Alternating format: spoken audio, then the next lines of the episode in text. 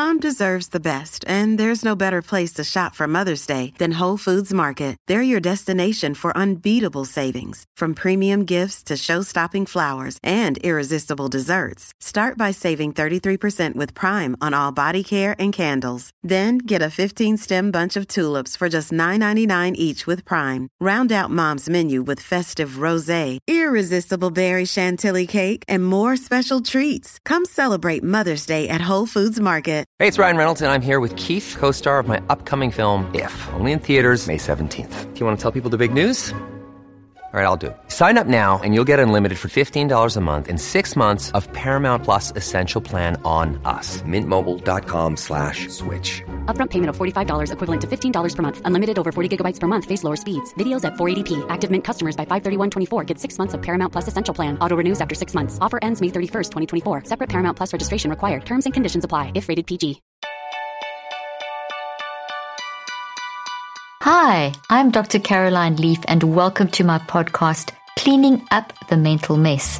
In today's podcast, I interview psychiatrist Dr. Ellen Vora. She's a holistic psychiatrist, acupuncturist, and yoga teacher. She takes a functional medicine approach to mental health, considering the whole person and addressing imbalances at their root. Dr. Vora received her BA from Yale and her MD from Columbia, and she's board certified in psychiatry and integrative holistic medicine. In today's interview, we talk about her new book, The Anatomy of Anxiety. We really focus in on instead of asking, How can I stop feeling so anxious? we should actually be asking, What is my anxiety telling me? It's natural to resist uncomfortable feelings, and culturally, we've been so taught to view anxiety as a nuisance or something to suppress into submission. But when we do this, we miss out on its critical guidance. There's a better way to approach this to rather learn to tolerate anxiety long enough to hear what change is necessary. Anxiety has also often been associated as being weak and as a woman's problem, historically, which couldn't be further from the truth. So we discuss this and we dive into anxiety around postpartum depression and menopause and so much more. But before we begin, if you want to listen to my podcast ad free, then you can subscribe to my Patreon account. The link and details will be in the show notes. You also get bonus episodes and live Q&As. And as I always say, this podcast is for educational purposes and is not medical advice. If you need medical advice, please contact the appropriate medical professional. And now, on to today's podcast. Before we dive into today's podcast, I want to tell you about an exciting new project, one many of you have been asking for, which is now open for enrollment. My Neurocycle Certified Facilitator Program. This program is a four day in person training with me where you'll learn the fundamentals of my theory and the neurocycle so you can use these strategies with your clients and to elevate your coaching business or private practice. Our first training is August 3rd through 6th and takes place in Dallas, Texas. When you become a certified facilitator, you'll join our exclusive directory, which goes out to hundreds of thousands of people looking for extra help with their mental health. This means that finding clients will become even easier, and you'll become part of our private network of facilitators where you can meet and connect with like minded individuals, get help, and have access to many great resources. Spots are extremely limited and already filling up. So if you're interested, just go to neurocycleinstitute.com for more details and to register for our first training. And for just a few days, we're offering 25% off. Just use the code INAUG25, that's I N A U G 25. The link and details will be in the show notes. Dr. Ellen Vora, what a pleasure to see you again. I always enjoy chatting. It's just so lovely connecting. We have so much in common. We could talk for hours before, during, and after. There's just so much that we share in common. And thank you for your great work. And thank you for coming back on the podcast. Dr. Caroline, it's so good to be here. I'm sure I, I share this with your listeners, but I learned so much from you, and you take such a warm, approachable take on mental health. And I just appreciate you for it so much. Oh, well, thank you. Well, I feel likewise with you. Your page is so encouraging, and your work you do is just so kind as well, and so helpful and practical. And it's just so wonderful eh, to have someone who's so qualified and so immersed in the medical system, but you haven't got blocked by the neuroreductionism of the medical system. You've been able to take the best of and bring it, bring a much more holistic approach to helping people. So this is really great. So thank you for what you do. So you've just released a book, The Anatomy of Anxiety, Understanding and Overcoming the Body's Fear Response. And this, your, your breakdown intrigued me. And I was chatting to you about this before we started. You make a comment, it's not your first part, part one is called It's Not All in Your Head. And I love that because how many years, and you talk about women's mental health in here, anxiety in women, and I want to touch on that. But for how many years people, doctors would say, I can't find any reason in your body. It must be in your head, almost in a derogatory sense. Meanwhile, our mind is driving everything. But then we've progressed even further, understanding that mind, brain, and body are completely integrated in three separate but integrated systems. So the initial, I think, derogatory comment of it's all in your head is like, oh, this is not really real, to, oh, it's only in your head, meaning your brain, because the brain was seen as, you know, the organ that did everything. But if you're dead, your brain does nothing. So it cannot be the organ that does everything. To realizing our mind is embodied, brain and body. And I think, you know, well, I don't know, I think I know you captured this in your approach. So can you to just dive in a little bit and tell us why you've actually said it's not all in your head the age of anxiety, avoidable anxiety, purposeful anxiety. That's first little section. Let's talk a little bit around that. Yeah, I really like the way you put that, that our mind is embodied. And I think that when we say it's it's all in your head, you know, it, it's a sort of two-part thing that we're doing there. On one hand, exactly as you said it, it's dismissive. It's someone saying, I'm really struggling here, something's really not right. And when you go to the ER with a panic attack and you're like, I'm not okay. And the doctor says, you're just, quote unquote, you're just having a panic attack. You know, it's all in your head. And it's so dismissive and so invalidating. And, you know, it makes people feel shame. It makes people sort of tail between their legs, kind of walk out of the ER thinking they wasted the doctor's time.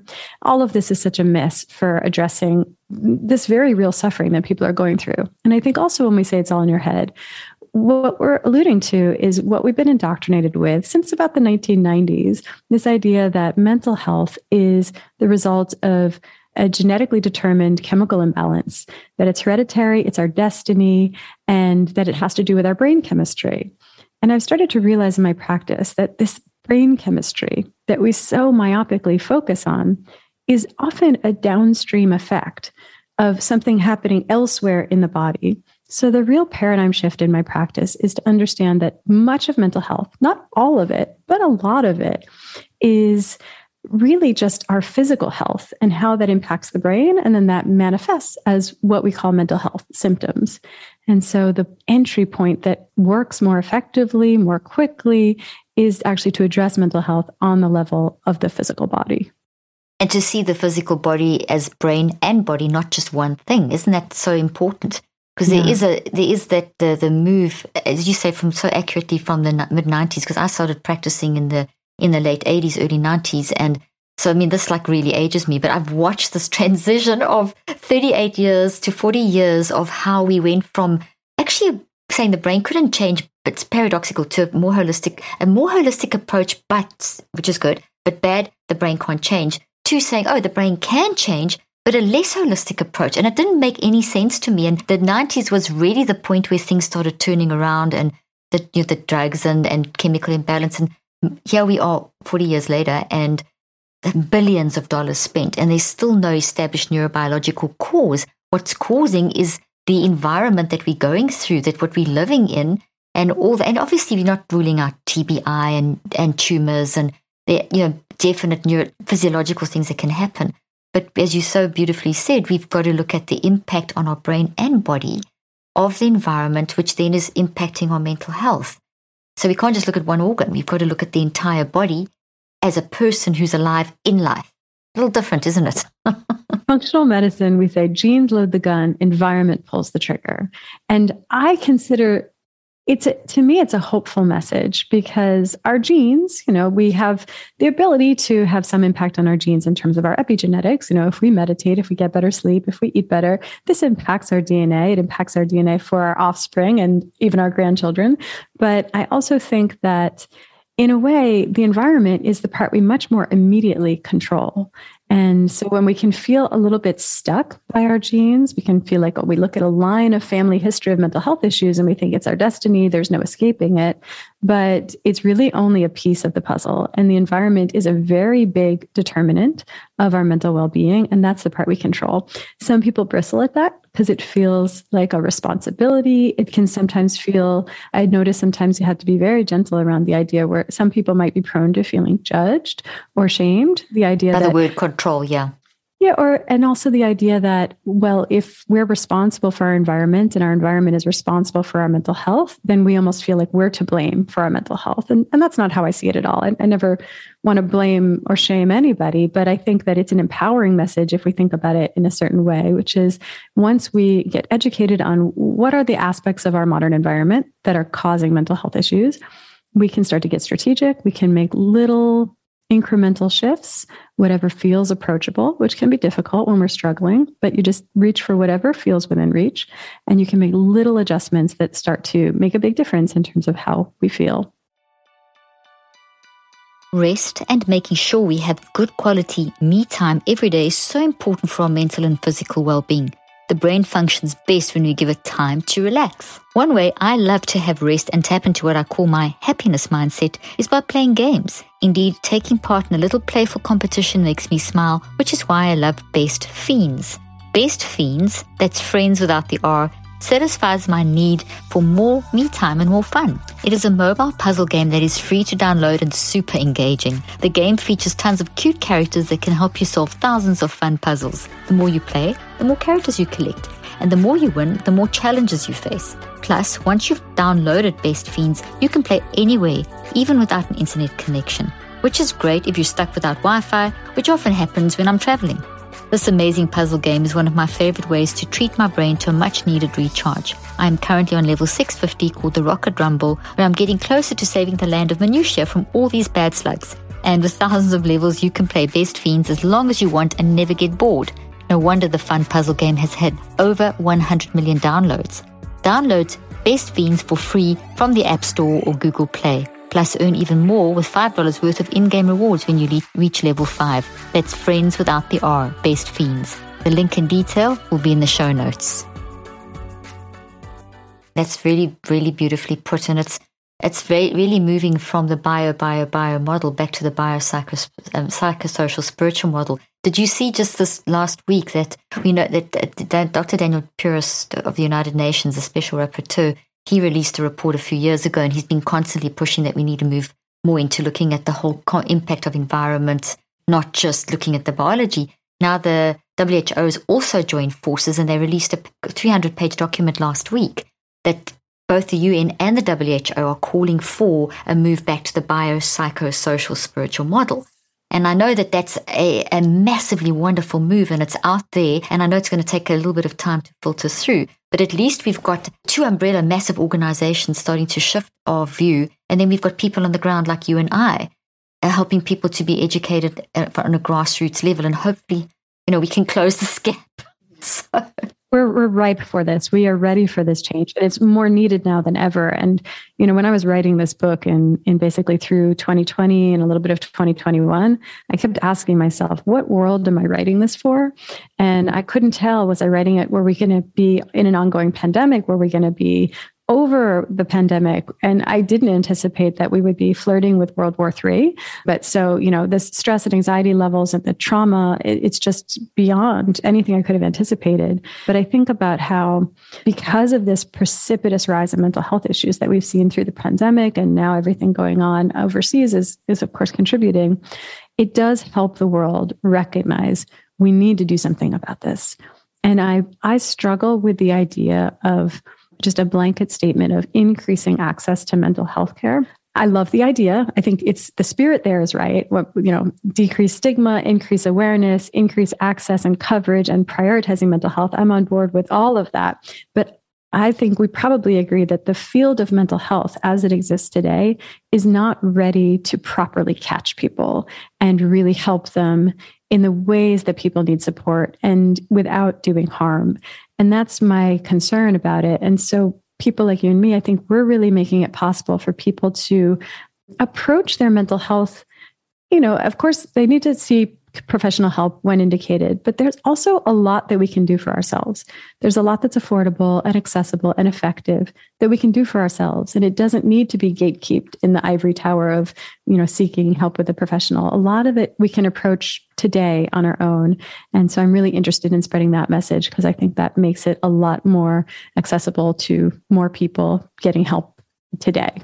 Uh, really, that's really so so well put because it's as you say, we we want to increase access and we want to get insurance coverage and we want to get all that kind of stuff. But at the same time, when they say increased access to mental health care, you and I both know and go at the back of our mind, oh no, that means more labels, more diagnoses, and more treatment. You know, when you mm. diagnose and treat, we've popped it into the medical model and we've taken it out of, hey, the environment. So now it becomes the individual. So the very thing they're trying to destigmatize actually increases stigmatization because now, oh, well, you know, it's your fault. There's something wrong with you. Meanwhile, the environment's a mess. I mean, the Ukrainian Russian wars you mentioned and COVID. And before that, we already had this people dying younger from preventable lifestyle issues because of our mental health impacting our brain and our body, which, you know, your, your huge level of expertise. So, yeah, we don't want to just have more diagnoses and labels. We want to give people accessible ways of managing their mind. And you do that, as you say with your book. This is one of the, your objectives of why you do what you do. Our modern environment, in certain ways, is just getting worse. Social media and inhumane working conditions and processed foods, and we're just more and more estranged from our getting our fundamental human needs met for community, for nature, for rest. And I think that psychopharmacology is a complicated topic, and I have deeply nuanced views on it. But I think that when we talk about increasing access to mental health care, often what that means is you walk into a doctor's office you might walk out eight to 15 minutes later with a prescription. And for some people, that does the trick. And that's great. I count that as a success. But I've just known far too many people for whom not only did it not help, but in certain ways it took them down a path that was ultimately harmful. And we just don't have the right way of supporting someone in a more 360 degree way to really know is, is medication what's indicated here, or is it cognitive behavioral therapy, or is it removing gluten from the diet, or addressing inflammation, or getting off the birth control pill, or, you know, is it just protecting sleep? Sometimes that's that intervention alone can make an enormous difference. And so I, I long for a time when we're really catching people properly and not just always autopilot def- defaulting to medication, which helps some and doesn't help some and occasionally harms. Oh, I'm so glad you mentioned that. I just recently interviewed Joanna, Dr. Joanna Moncrieff. I'm sure you've heard of her, and she's the leader in the field of leading psychiatrists, and she talks about the drug versus disease disease model for understanding medication. And and so to just to to underscore your point, if if they go in and eight to fifteen minutes later they come out with a prescription, as long as they're aware that this is not a medicine fixing an underlying disease, that this is actually a drug that creates a psychoactive effect and therefore changes the state of the brain and therefore the state of how your mind is going to feel as an maybe a potential numbing temporary numbing experience but it's not fixing the problem. And that's where i think you and i have issue is is as as Joanna Moncrieff has issue as well is that we yes if you get that drug and that label but as long as people aren't told or misinformed that this is now fixing an underlying disease because that in itself is misinformation and can lead people down that path that you mentioned. But if they understand, hey, this is just going to take the edge off. It's just a short period of time. I just needed to get through something. Well, then they're informed and then they made a good decision and then can be prepared for how to manage that process of, of the medication.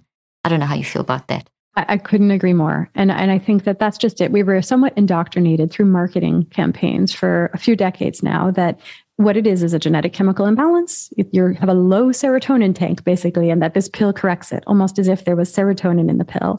And of course, the brain, the most complex computer in the universe, it doesn't work quite so simply.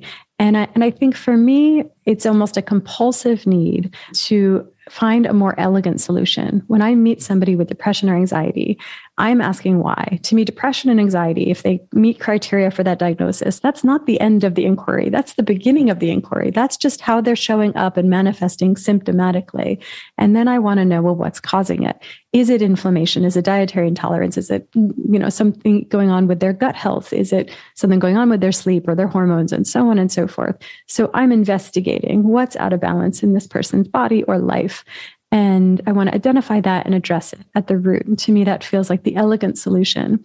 I rarely think that depression or anxiety is a Lexapro deficiency disorder. And so that to me is never actually addressing the true root cause, though I do occasionally leverage it as a bridge.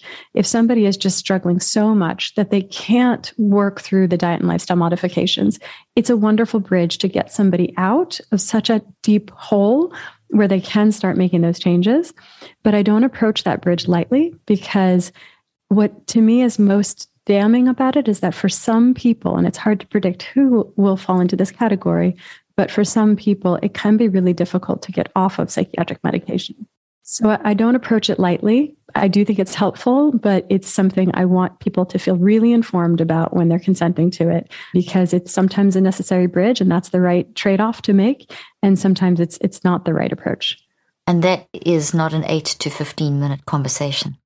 That no. is a that is a holistic narrative that you say, the holistic approach. So well, uh, uh, Dr. Ellen, you're just amazing the way you explain that. And I want to dive in and take this a little deeper because you, in the second part, you talk about the false anxiety. And, and then the third part, you talk about true anxiety. So can you explain why you've defined them about like that? And I'm just going to read out the chapter heads because they're great. So under false anxiety, you've put, I know you know, but the listeners don't. The anxiety of modern life, tired and wired, tech, anxiety, food for thought, body on fire, women's hormonal health and anxiety. And we should definitely touch, definitely dive a little deep in that the silent epidemic, discharging stress and cultivating relaxation.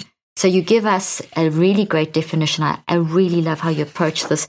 And then true anxiety, you talk about tuning in and sensitive in every sense and connection is calming. So I love how you have brought together the concept of really tuning in to the message of anxiety, seeing it as a messenger. And I'm sure you're familiar with the research. They actually did it at this lot of it, but there was a recent study done, University of Texas and University of Tokyo, where it's about a couple of years now, where they showed that the way you perceive stress I mean, the way you perceive your emotions is going to influence your whole body. So this is what unites the language. It's the world we live in. But and so if you see it as as anxiety as a disease, that's a chemical imbalance. Your chances of healing are actually less than because it becomes a very complex disease. Versus if you see, okay, anxiety is a message, and there's different ways of looking at it and and dealing with it. So there's I've set the platform. I'm going to keep quiet. Take it away. you know, in our training, we have the DSM, the Diagnostic Statistical Manual, our kind of mental health Bible, and we're taught to think about anxiety in terms of different categories like panic disorder, with or without agoraphobia, generalized anxiety disorder, so on and so forth. And the idea there is that it's supposed to steer management. You know, maybe one indicates medication, one might indicate cognitive behavioral therapy. I started to find that in my practice, these labels were next to worthless. They were not actually guiding management meaningfully for me. And what started to make more sense was dividing anxiety into two categories what I call false anxiety and true anxiety. And I'm going to caveat that. I recognize that calling it false anxiety can, at first glance, feel invalidating. And that's not the intention whatsoever. It's not to invalidate the very real suffering of any false mood. It's, I was in a state of false depression for nearly a decade of my life. That was very real, life altering suffering. The falseness speaks to the fact that there's a physical basis and there's a physical path out. So this is not anxiety that's your deep inner truth. It's not your true north. It's not core to your being. It's basically a stress response triggered by some subtle aspect of modern life, usually a seemingly benign behavior that puts our body in a stress response and that feels identical to anxiety. And to me, it's unnecessary anxiety, it's avoidable anxiety. And I like people to identify the underlying root cause, address it, and then walk away from that anxiety. So that's false anxiety. True anxiety, on the other hand, is purposeful anxiety. It's not something to pathologize. Ideally, it's not something to medicate away. It's a very important communication from within. And it's not something that we can gluten free or decaf coffee our way out of. It's not, it doesn't have a physical basis. It's the way that we're tuned in and sensing what's not right in our personal lives, in our communities, in the world around us. And that's something that I do think it can create quite a bit of suffering. And the way I communicate about true anxiety is to really help people slow down, get still, and listen to this call to action that we get from within. and take some steps to take action. And once we start taking action, we're not just sitting feeling helpless in our true anxiety. We feel engaged and motivated. It's driving purposeful action. And that I think does transmute the feeling. It's, it doesn't quite cause so much suffering. And so that's how I divide anxiety. And I found that that's really helped my patients move through anxiety and sometimes eliminate it and sometimes really see it as a communication and a call to action and a, something that generates purposeful action. That's really wonderful. And because also what you, if from just reading your book and, and knowing you and knowing how you approach things, correct me if I'm wrong, you're also not saying one is more weighty than the other. You're basically saying in your in one person's life, it could be that the true anxiety is 99% of the issue. And maybe there's, you know, there's obviously because anxiety works through the brain, eh, anxiety is an emotion that's a signal and it's coming from life experiences and we use our brain to experience life. So, but it could be that it's the experience in the environment that's the major thing. Whereas someone else, it may be that they've had a TBI and it's upset their structure or they've got a major hormonal imbalance. And that could be 90% for that person and whatever. So, and then that shifts through our life. So one, to, to, this, this pattern can shift. Uh, it's not necessarily one is more than the other or they equal at any one time there's a ratio happening and it's idiosyncratic to the person's environment, context, life, what they're going through, their physical state, all those kinds of things. Have I understood you correctly? In that's terms exactly of- right.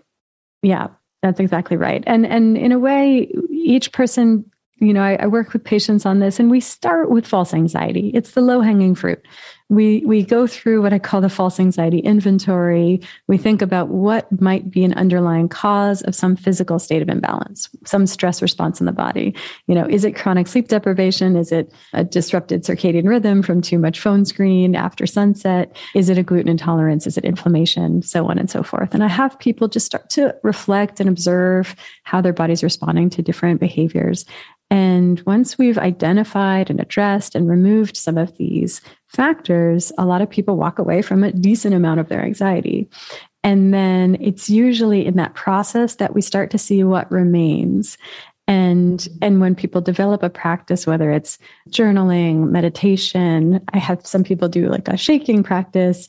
Sometimes it's work with psychedelics in an appropriate setting. We can talk about that. Sometimes it's just our work in psychotherapy. These are opportunities to listen for the true anxiety. And so it sometimes feels like there's this fog of false anxiety over it. And once that clears we can really get to the true anxiety and and discern that more meaningful, intuitive message from the noise of false anxiety. And we can slow down and really listen to the message, honor it, heed it. I love that. I really like that. I really like the the fact that you because the the low hanging fruit, as you say, is something that you can you can measure. You can get a hormone test done. You can get blood work done. You can change that. You can reduce inflammation. You can look at homocysteine levels. So there's things that can make a person really feel okay, I'm moving forward. And then, as you say, there's something left over, which there inevitably is because we've normally got a combination of both, haven't we? And then you can address the other side. And it's interesting how the biological is very often hiding the physical. And I think that's also why we've gone become so neuroreductionistic, where it's all about, you know, the causes in the physical. Meanwhile, that's just one part that is disrupting, but it's and it's almost hiding. You know, it's almost hiding what's really behind there. So it's not the final answer. It's, it's all gone away. You just, you have Lyme disease and that was why you're depressed. You may have Lyme disease and, and you can address it and it's very difficult to address Lyme disease, but it has psychiatric implications. But what about all the, the life experiences that this is actually hidden or something? You know, is that this, this is a good way of approaching it. I love it. Lyme is a really interesting example too, because you know, it has this physical basis. It's a it's a tick bite, it's a spirochete, and then it often has what I would call a psycho-spiritual quality to it. It has some relationship, and I, I, haven't been able to define this, but some relationship to a history of trauma, some relationship to a stressful phase of life. So a lot of illnesses, but I find the conversation that comes up with patients is it's both. You know, if somebody is in crisis and there's a lot going on, it's always a little bit physical, and there are things we can address to address the physical aspect. But then there's also always a psycho-spiritual component. And I find that both are necessary but not sufficient. You know, you kind of have to address both. And so in, in a way, when we are vulnerable to some state of physical imbalance, sometimes has some psychospiritual overlay. It, it has some meaning to us. It's a way that our body is communicating, I'm not okay. Help me. Please listen to this, address this. And so it's always both. It's always physical and psychospiritual. And it makes sense that because, as we've said a couple of times, we experience life with our mind in in our brain. Our mind is using our brain to be able to experience life. So we obviously you just talking, our brain is responding. So if we have if you have a negative experience, your brain will, will respond accordingly. The pattern of your mind, uh, brain follow and body follow the pattern of your mind. So uh, in addressing the false anxiety first, if I understand this correctly, we basically are able to then rule out looking we're looking at kind of the impact of the anxiety. So you kind of got to deal with the impact first because that's really in your face. Yeah. and as you say it's accessible and then we can get to the deeper stuff because it's yeah. always a combination. And it's different for every person as you as you also said. Let's talk about women's health because this is something that you know we get I, I know you do. I'm sure we you do all the time i know. But the people asking about things like postpartum depression and about women's hormonal health and the history of, of how, you know, the whole, you, you have such a great chapter here about that. I want to let you explain it. So can you touch on, you know, the history maybe, touch on postpartum depression, how it's been mishandled and all kinds of things. It's, I know it's a huge question, but it's so important. No, I, there's just so much to say about it, and I'll keep it as concise as I can. I do and people that, can get the book. They can read the book and read all this and learn all these things. So, like postpartum conditions, for example, postpartum depression, postpartum anxiety. I think that there's aspects that are being relatively well discussed, which is an understanding this is an enormous hormonal crash. That's not anyone doing anything wrong. That's just the reality of, of being postpartum, or I should add, post pregnancy loss is also a hormonal crash. But if anybody sort of is familiar with the state of PMS, those days before you get your period, for anybody who's in a cycling menstruating body, that's a smaller scale hormone crash, but it causes changes in our mood. We get more irritable, we get more tearful. It might impact our sleep. And after pregnancy loss, after after delivery, it's an enormous precipitous downslope in in hormone levels with estrogen and progesterone. And so it's a huge pms um, and that's going to impact our mood. And in that sense i think it's just important to let ourselves feel the feelings and have compassion for ourselves certainly not feel shame about it and to basically move through it with just an eye toward the fact that on some level it's a false mood on a tiny level, it's a false mood of just this is how it feels when our hormones crash. I think there is also, of course, the role transition. There's the way our modern environment, and I'm in the United States, so that's what I identify with is you know our, our, utter lack of support for in terms of parental leave in terms of childcare government subsidized childcare how we treat mothers how we just make it at every crossroads harder to have children and and so there's all of those stressors I think the part of it that I think is that somewhat of a unique insight that's not being discussed enough is that growing a baby, birthing a baby, potentially hemorrhaging in labor, and potentially nursing a baby is an enormous nutritional depletion. We're basically giving all of our best nutrients to the baby, to the fetus, and then losing so much of those precious nutrients in the blood, in the breast milk. And so postpartum moms are just depleted. And in the best of circumstances, if you have a very nutritious diet with diverse, nutrient dense foods, and you have somebody helping you because you can't it's so hard to have a newborn and cook healthy meals and and also get rest also live life and so we just don't have an environment set up to nourish moms and even when we're under the best of circumstances it still takes time to replete that nutritional withdrawal. And so I think a big part of the ways we struggle postpartum, in addition to the role transition, in addition to the stressors, in addition to the hormone crash, is the fact that, and the sleep deprivation, is just the fact that we're depleted and we need to rebuild. So I really like to support my postpartum and post pregnancy loss moms and make sure that, or, you know, in case of post pregnancy, not, necessarily moms, but basically to have people really re nourish their bodies. And usually it requires asking for help which can be hard for some of us. But we need to start asking friends, can you drop off meals? Mothers or mother in laws, can you come stay with us and help cook for me? Partners to help out. Sometimes it involves a reallocation of resources away from other aspects of life toward whether it's a meal delivery service or a little bit of childcare so that someone can watch the baby while we nap or shower, someone can help prep food, like chopping onion can be a big help, just making it possible to nourish ourselves in the postpartum period. So that's my somewhat unique take on, on that aspect of, of, of women's health. That's really important because a lot of what's being done is just to give an antidepressant which may take the edge off for a time, but it's not going to resolve the underlying issue and may, may actually exacerbate the hormonal issues. Wouldn't, does it, is that a possibility? Yeah, it's such a tricky issue. I mean, I think for so many women in the postpartum period, it's hard to accept that something's not right. It's hard to ask for help.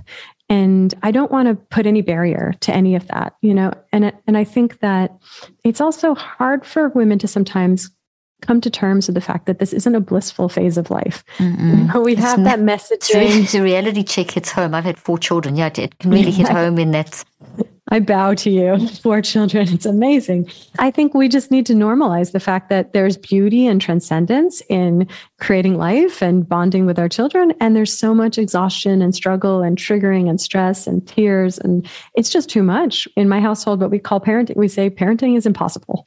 Being a mom is impossible. Exactly. And Thank you for saying that. I think we all feel that. It make us feel a little better. and so I think that, you know, when when a mom is struggling, I, I, want her to have a lot of compassion for herself.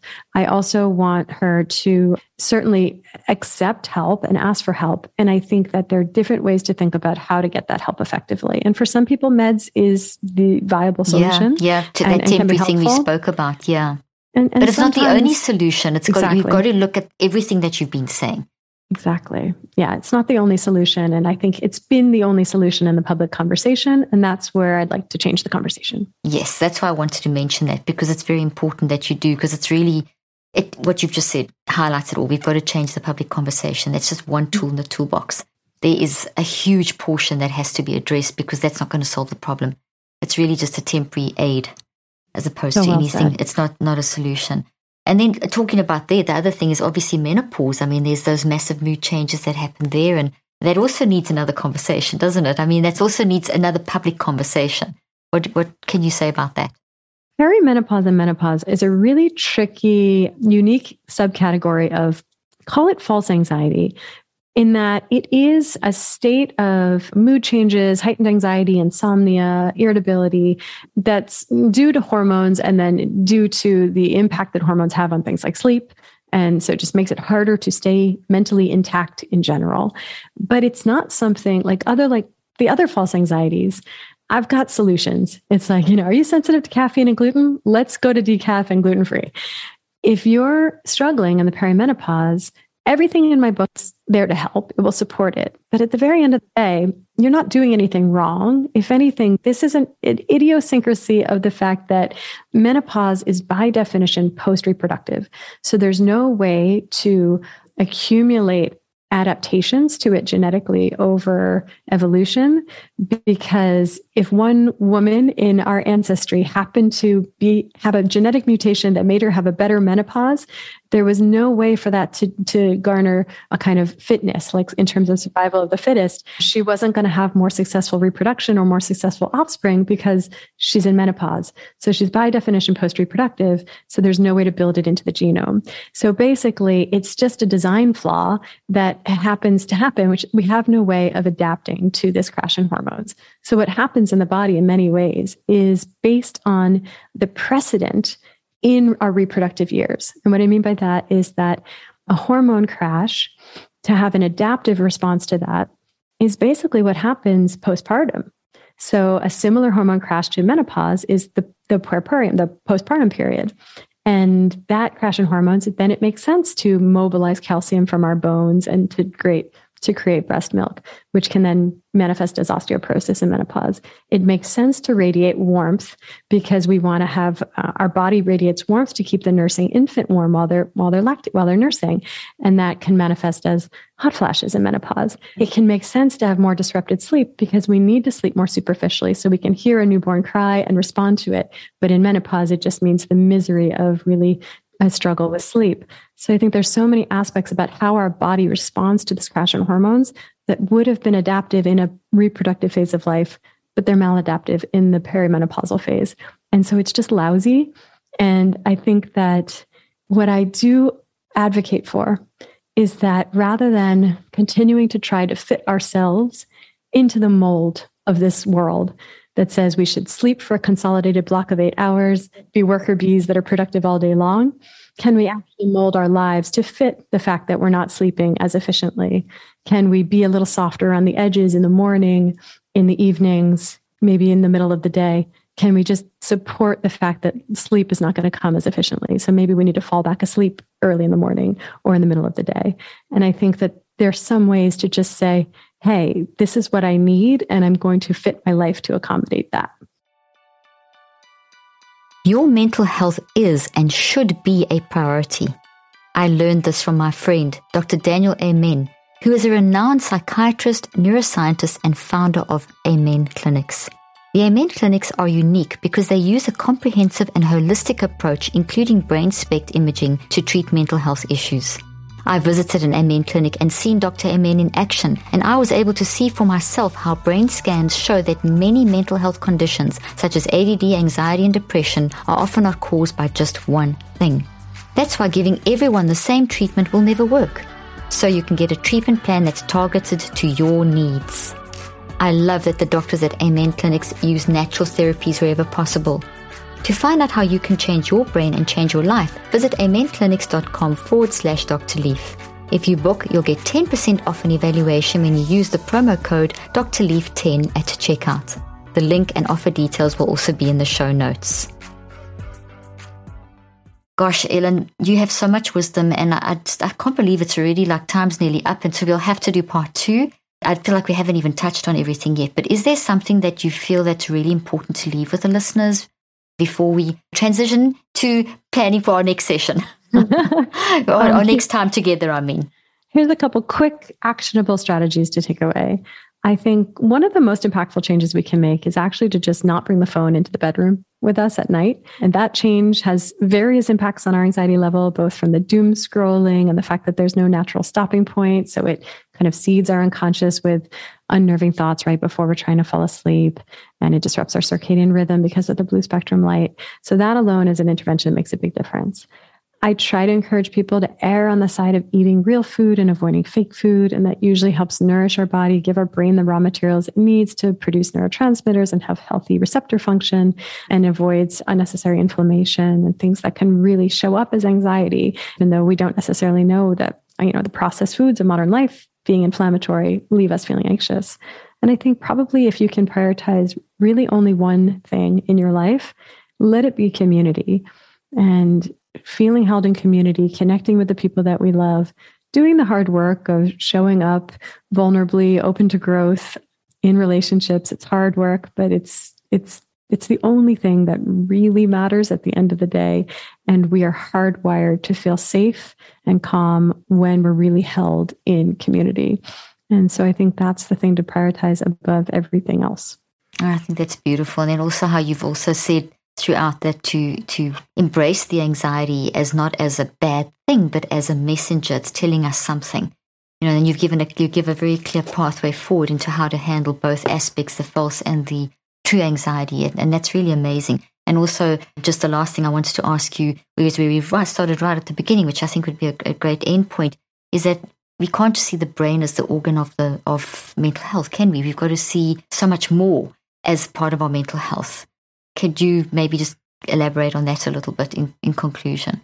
Yeah, I like the way Will Cole puts it. He says mental health is physical health, and the health of our gut, the state of inflammation, the state of our blood sugar, whether or not we're getting good sleep, which gives our lymphatic system an ability to detoxify the brain overnight. All of this is impacting our mental health. So it's not just our brain chemistry. If anything, that's probably a downstream effect from other impacts on our health. So to just focus on the physical health and make sure we keep ourselves in balance, it impacts the brain, which impacts our mental health. I love that. And that keeping in balance also means it's not about you, it's about you and the environment. So the environment plays that massive role as well, which then it kind of frees us all a little bit to realize, okay, it's not me. It's not, I'm not broken and defective. I'm just a human in life. So important. Yeah. We are we are not broken, we're not defective, we're not at fault. We are human beings with fundamental needs and the modern environment is not very conducive to getting those needs met. And so to give ourselves a lot of grace about that, but also to take to, to bring awareness to it and to take some steps to make sure that we're getting some of those needs met so that we can feel better and carry out fulfilling lives. Oh, that's incredible. Thank you so much. And Ellen, where can people get your book and find out more about you?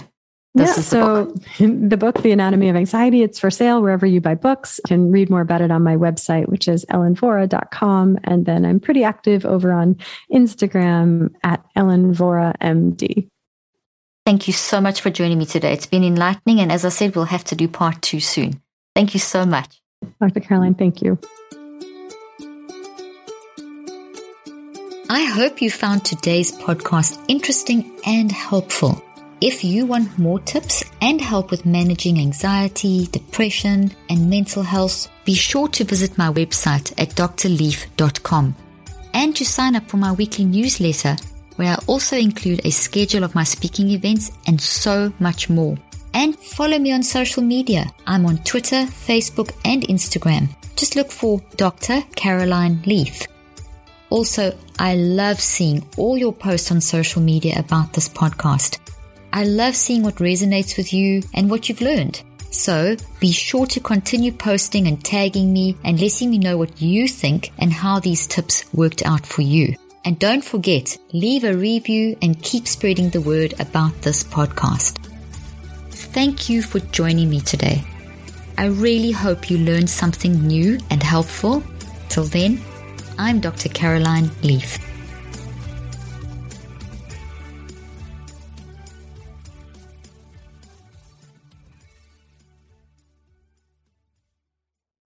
This podcast represents the opinions of myself and my guests. The content here should not be taken as medical advice. The content here is for educational and informational purposes only. Please consult your healthcare professional for any individual medical questions you may have. While we make every effort to ensure that the information we are sharing is accurate, we welcome any comments, suggestions, or corrections of errors.